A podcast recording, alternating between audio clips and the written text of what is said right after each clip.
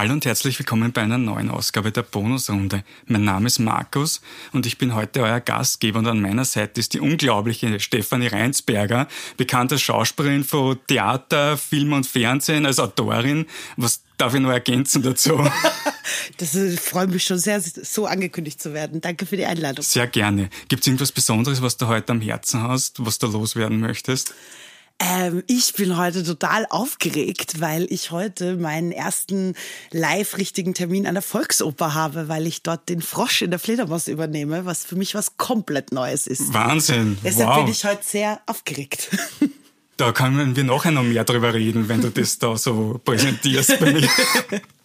Aber jetzt würde ich sagen, du fragst dich sicher, wieso Bonusrunde? Wir haben ja Glücksrad stehen mhm. und je nachdem, welche Farbe eintritt, rot oder blau, wird entweder eine philosophische Frage gestellt oder eine Motivationskarte gezogen. Mhm. Bist du bereit fürs erste Mal drehen? Ich bin urbereit. Dann bitte. Und wir haben rot eine Motivationskarte. Okay, ich ziehe. Wundervoll.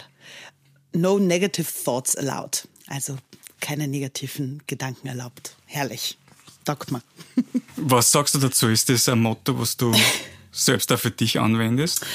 Ja, ich bin ja so ein Mensch, also so schön ich den Spruch finde, der macht mir auch sofort wieder Druck, weil das ist irgendwie auch so eine Aufforderung. Ähm, aber ich finde es generell schon schön und erstrebenswert zu sagen, ich versuche mich auf die guten Dinge in meinem Leben zu konzentrieren und auf die schönen Begegnungen und auf die ähm, ja, Ereignisse und Menschen, die mir gut tun und mich nicht zu viel eben in was Negativem verlieren, weil das oft nicht so konstruktiv ist.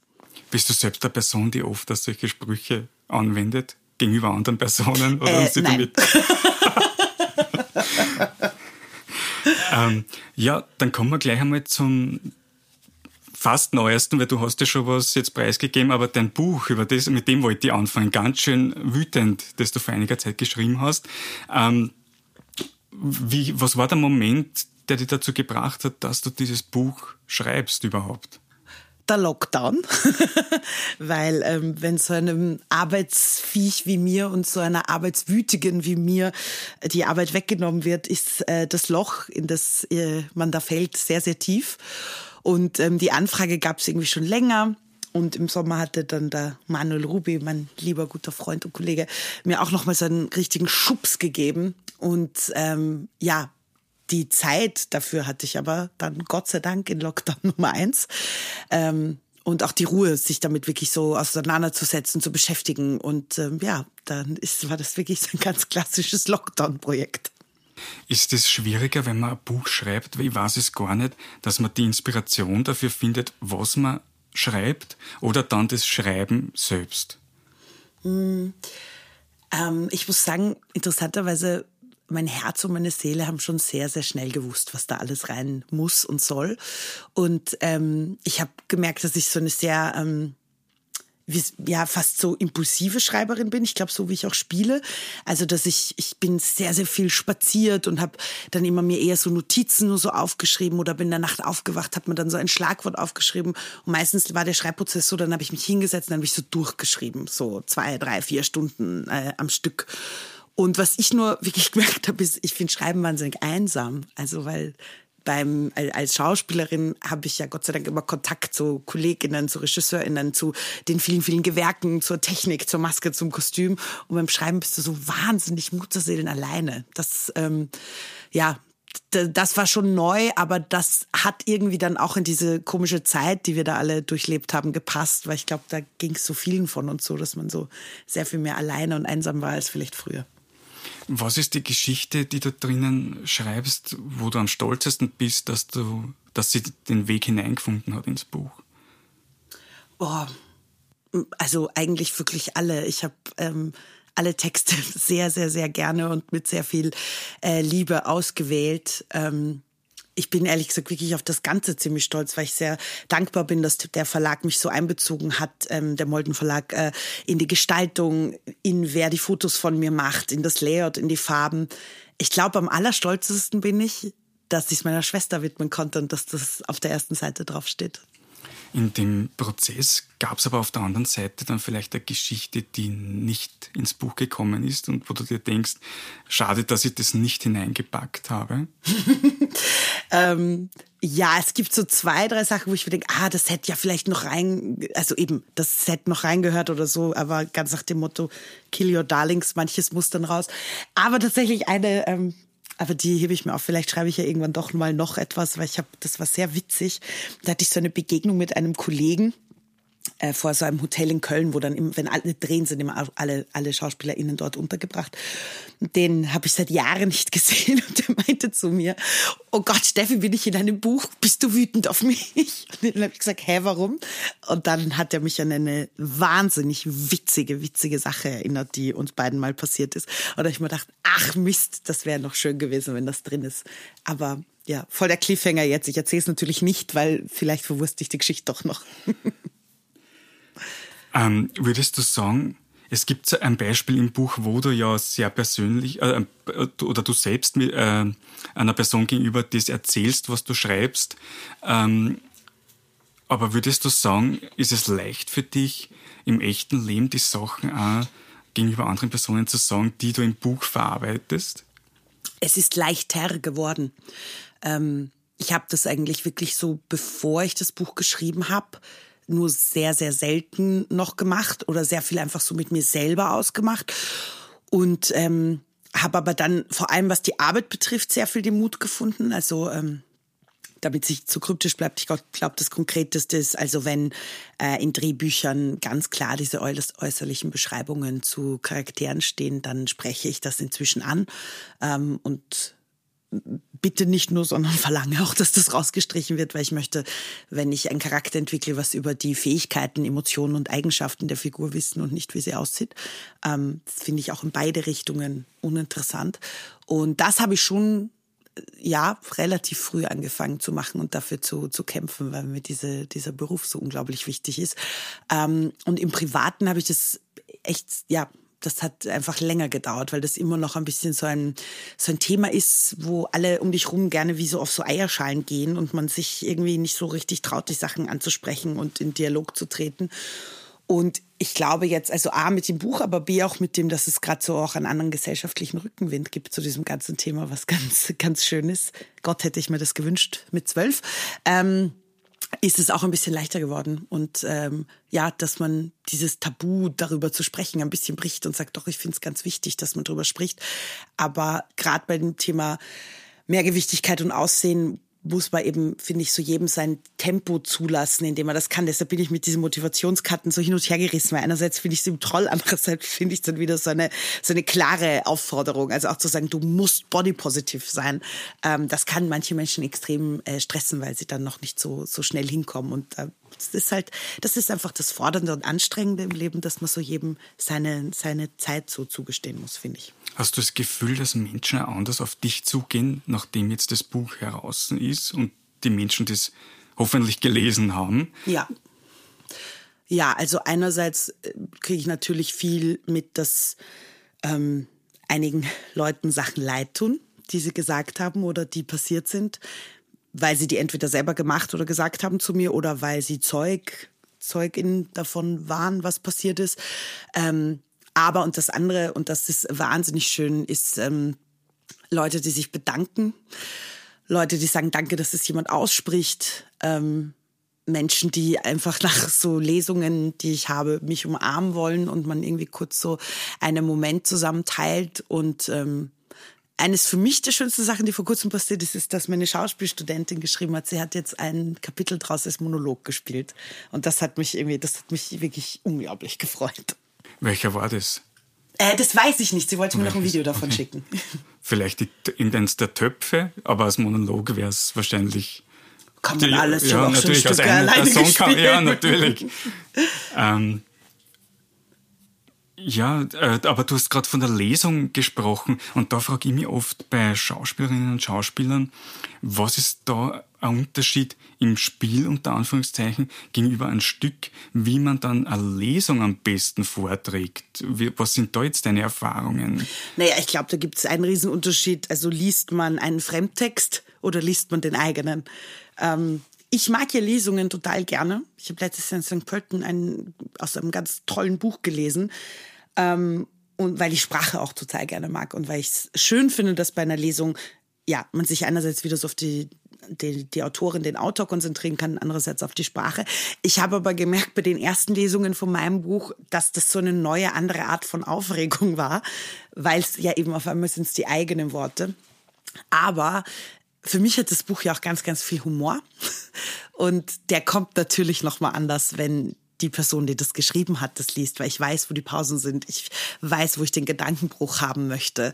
Und ähm, für mich ist das immer wie so eine kleine Performance, wenn ich das, wenn ich das vortrage und vorlese und freue mich da, die Leute irgendwie mitzunehmen. Und ich merke auch, dass ich wirklich eine riesen, riesen Gaude habe, das, das selber auch zu lesen und in die Welt zu tragen. Und ich glaube, die Leute dann wirklich auch teilweise sogar Texte nochmal so anders begreifen und mitnehmen und vielleicht auch mit ein bisschen weniger Schwere und nochmal so einer erlösenden Leichtigkeit oder so und ja, das, also mir macht das, mir macht das total Spaß. Ich hätte nur nicht gedacht, dass ich so aufgeregt jedes Mal bin davor.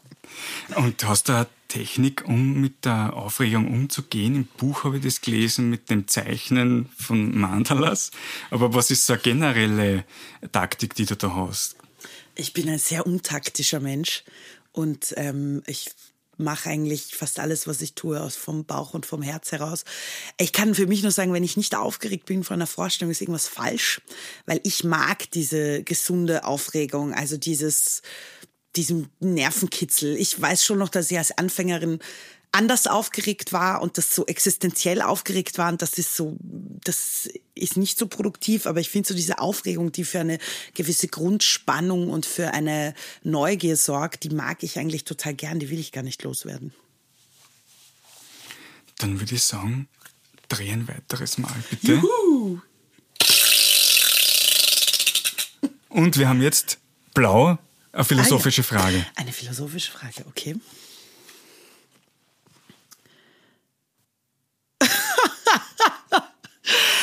Bei welchem Nahrungsmittel fragst du dich, wie deine Vorfahren jemals herausgefunden haben, dass man das essen kann? Das ist wie wahnsinnig lustig. Jetzt muss ich richtig überlegen.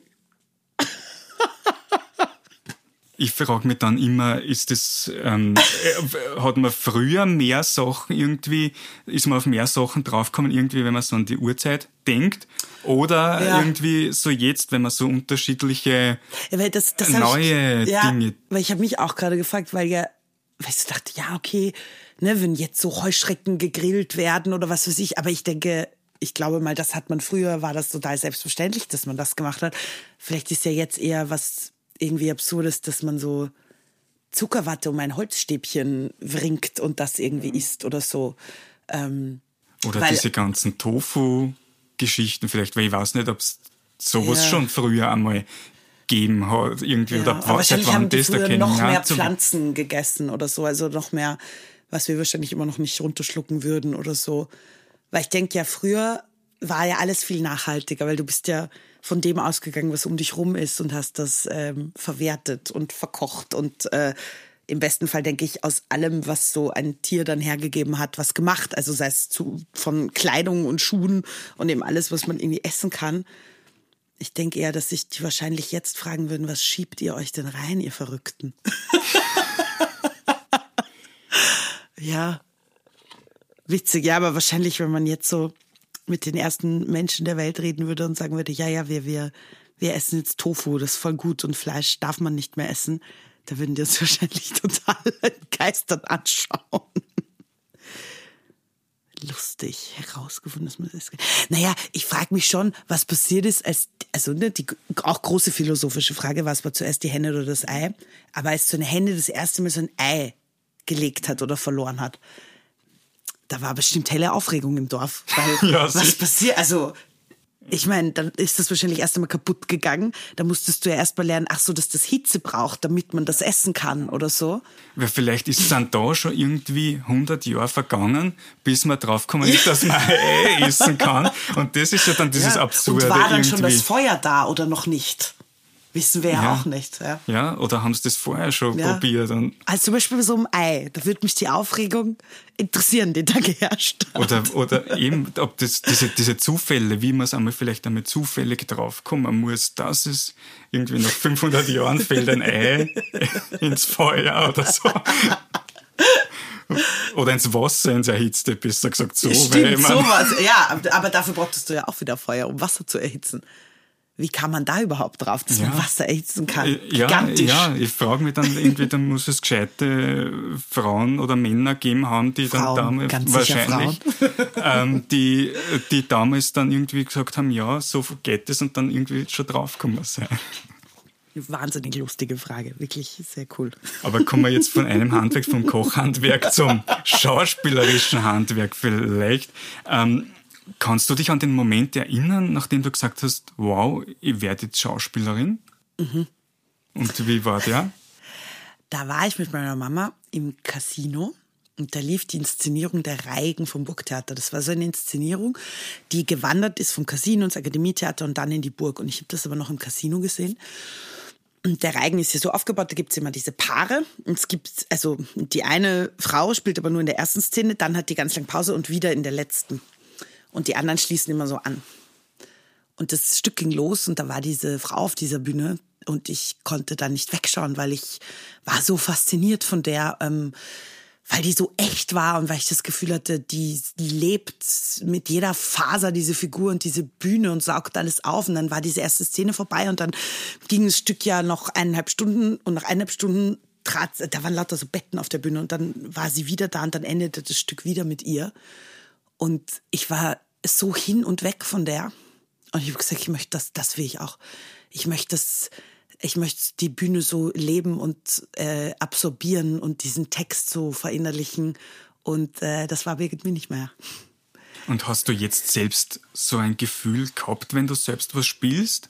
Das gleiche, wie du damals gehabt hast, wie du das gesehen hast? Du das Gefühl du selbst also, Erlebst du das irgendwie oder machst du ähm, es möglich für andere, dieses das, Erleben? Das hoffe ich natürlich sehr. Also ich finde ja, also mir geht es im Theater primär um die anderen ähm, und dass die ZuschauerInnen was erleben. Und ähm, das hoffe ich inständig, dass da im Zuschauerraum was, was passiert, wenn ich ähm, spiele und mich einer Figur annehme. Und gleichzeitig merke ich schon, also so Bühne als Lebensraum, das ist schon so voll meins. Also ich fühle mich so auf der Bühne und vor der Kamera schon immer noch oft sehr viel wohler als im Leben. Ich finde, es ich weiß, es klingt immer so paradox, aber man hat dann so, ja, mit, mit so Rollen oder Geschichten oder Figuren, da hast du trotzdem so Regeln und Para Parameter, in denen du agierst. Und trotzdem ist es die höchstmögliche Freiheit, die ich immer suche. Und ähm, ja, deshalb fühle ich mich da immer ein bisschen, bisschen wohler. Ich habe jetzt die wahnsinnige Laienfrage für dich, aber das ist was, was mich auch sehr interessiert. Wenn jemand auf der Bühne steht und eine Emotion spielt, zum Beispiel jetzt Wut, passend zum Buch, ähm, ist es dann so, dass man wirklich diese Emotion im Moment fühlen muss? Oder gibt es da eine Technik, damit es so wirkt, als ob es eine Wut wäre zum Beispiel?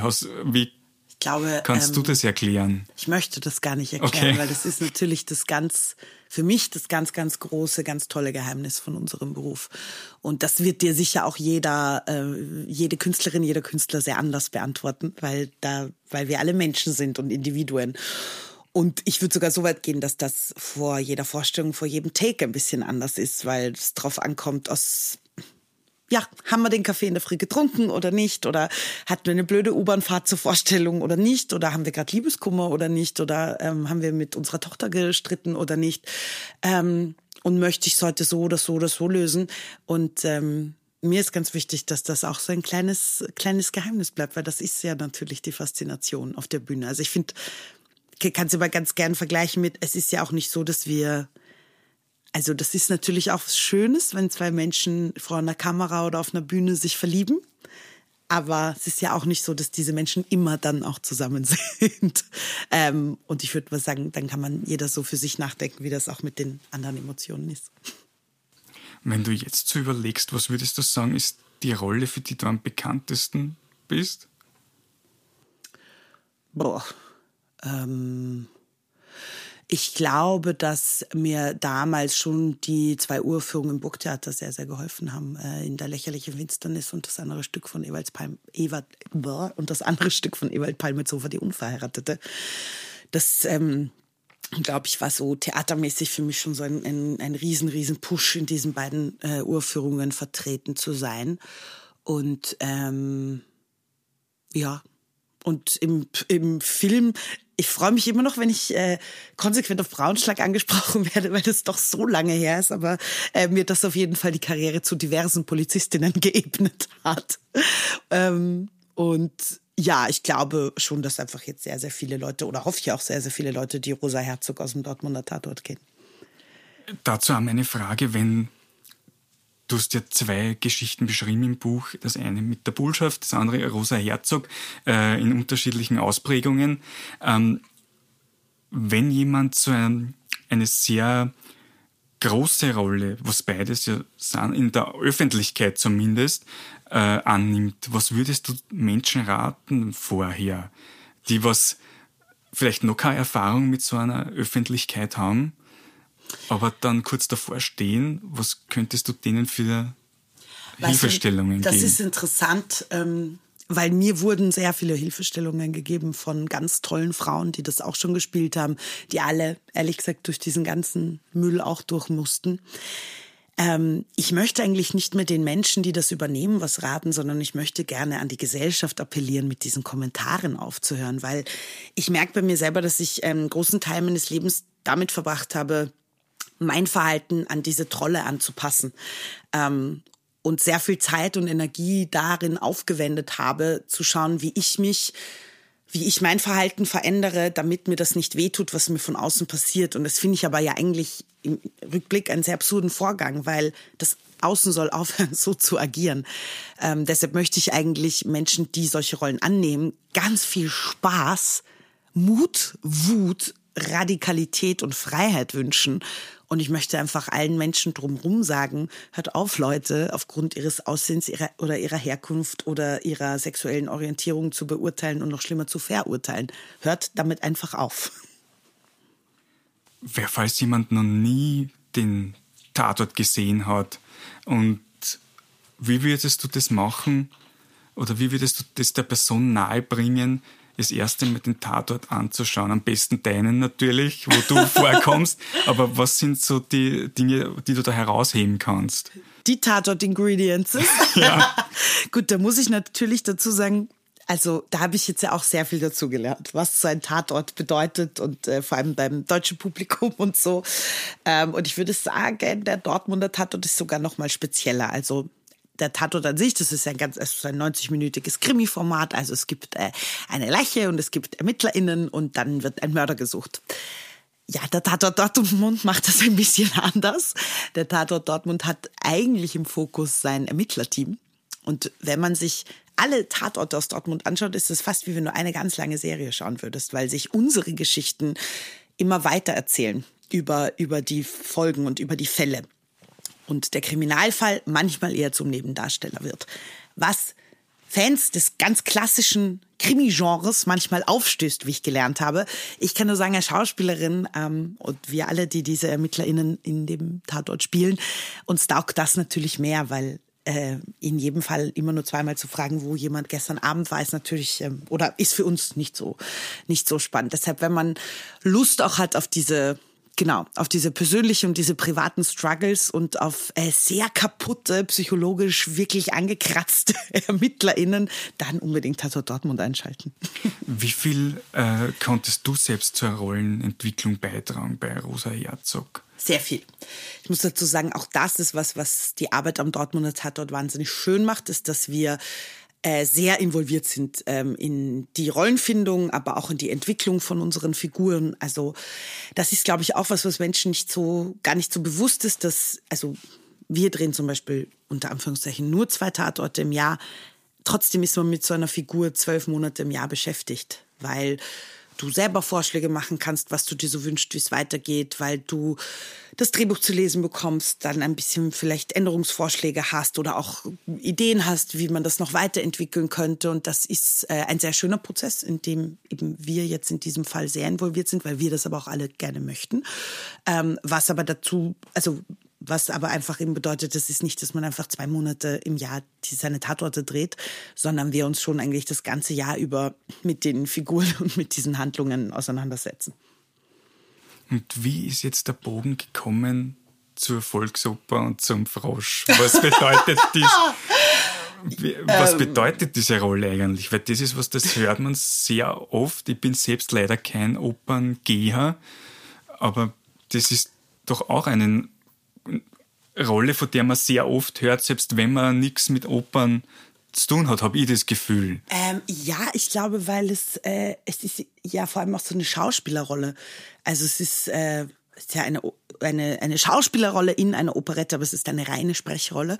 Ähm, und äh, also ich weiß, dass ich die Anfrage bekommen habe und das dann meinen Eltern erzählt habe, dass sie total ausgezuckt sind und gesagt, bitte, da jedermann, der ist da ja nichts dagegen, wenn man den Frosch in der Fledermaus spielen kann. Weißt so, oh wow, okay.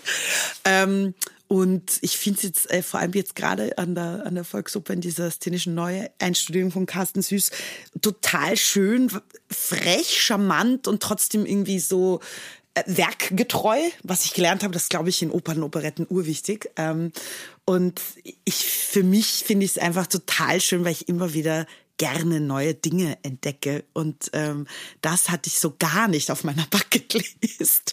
Und freue mich total. Ähm, also die Sigrid Hauser war ja die, die, die erste Frogging-Frau. Äh, und ähm, das fand ich ganz hinreißend und wunder, wundervoll. Und ich freue mich, dass ich äh, ihr da jetzt äh, nachfolgen darf. Wenn du so zurückdenkst an die, deine ganze Karriere, was würdest du sagen im Nachhinein war das Schwierigste am schauspielerischen Beruf, wo du nicht erwartet hättest, dass es so sein wird, damals, wie du angefangen hast damit? Also was ich immer wieder herausfordernd finde, ist, ähm, also ich sehe den Beruf so, dass egal was ich spiele, mein, ich mir zur Aufgabe mache, dass ich mich verschenke für die Menschen, die das anschauen. Und ähm, aber auch in jeder Probe. Und ich glaube, da zu lernen, dass es ähm, manchmal total weh tut, wenn dieses Geschenk ähm, nicht auch sensibel behandelt wird oder wenn ähm, ja, wenn dir gar nicht so der, der Raum geschaffen wird, dass du immer hinfallen kannst, weil ich finde ja Fallen ganz wichtig, weil ich den Prozess des Wiederaufstehens ähm, wahnsinnig schätze. Und ähm, ja, um es ein bisschen weniger kryptisch vielleicht zu sagen, ist, dass es, also zu lernen, dass es einfach nicht nur gute Menschen um dich rum gibt.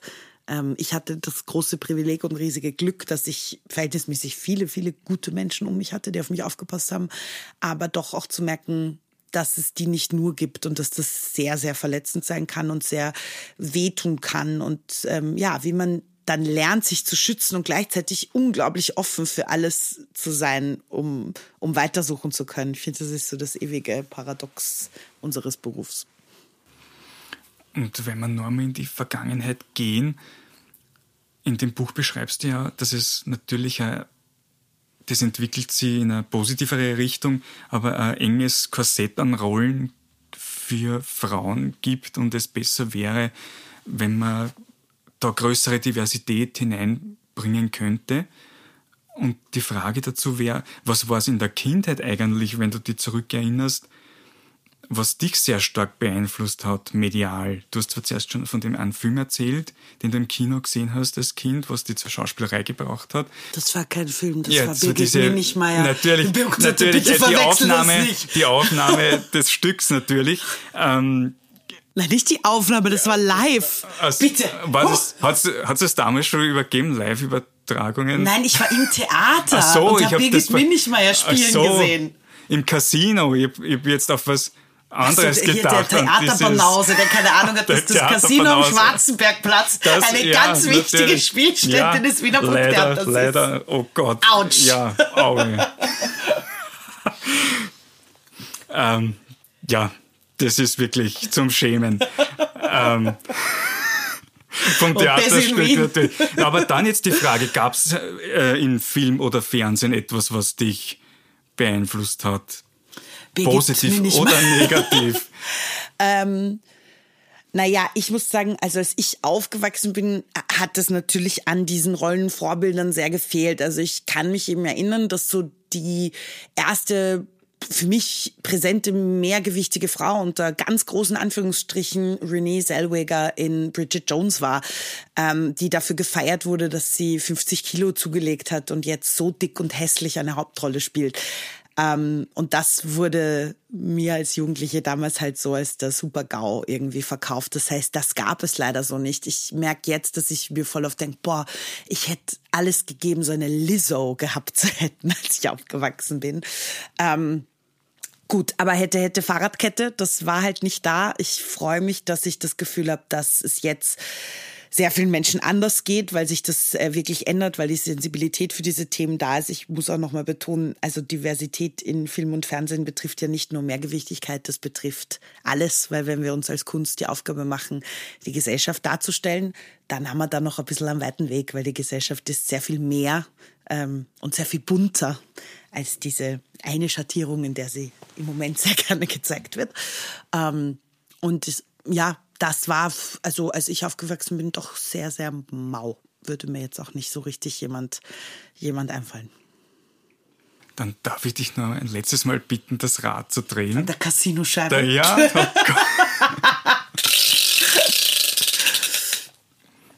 Und wir haben rot eine Motivationskarte.